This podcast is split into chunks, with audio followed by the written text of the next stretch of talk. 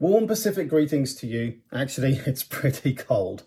I'm Saab Johal. This is the A Plus report, and I'm recording this in a chilly Queenstown in New Zealand. Now, according to Mark Gurman of Bloomberg, Apple is evaluating two desktop Macs with M2 Max and M2 Ultra chips. The M2 Max chip was unveiled in January with the release of the 2023 14 inch and 16 inch MacBook Pro models. But the M2 Ultra chip is brand new and would be an upgrade from the M1 Ultra chip used in the Mac Studio. Now, Gurman has no knowledge of which Macs will contain the chips, but the machines inside are labeled Mac 1413 and Mac 1414. It has been suggested that the advanced Apple Silicon Mac Pro might include the M2 Ultra chip. Internally, the Mac Pro is identified as 14.8.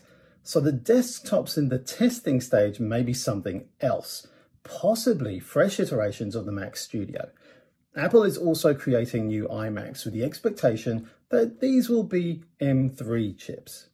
Gurman said back in April that updated Mac Studio computers were on the way, but he also mentioned that it was unlikely for Apple to release a Mac Studio with an M2 Ultra chip since its power would be equivalent to the upcoming Mac Pro, making it hard to convince customers to choose a Mac Pro. Well, that's it for today. Be sure to subscribe to get the next episode very soon. See you then. Thanks for listening.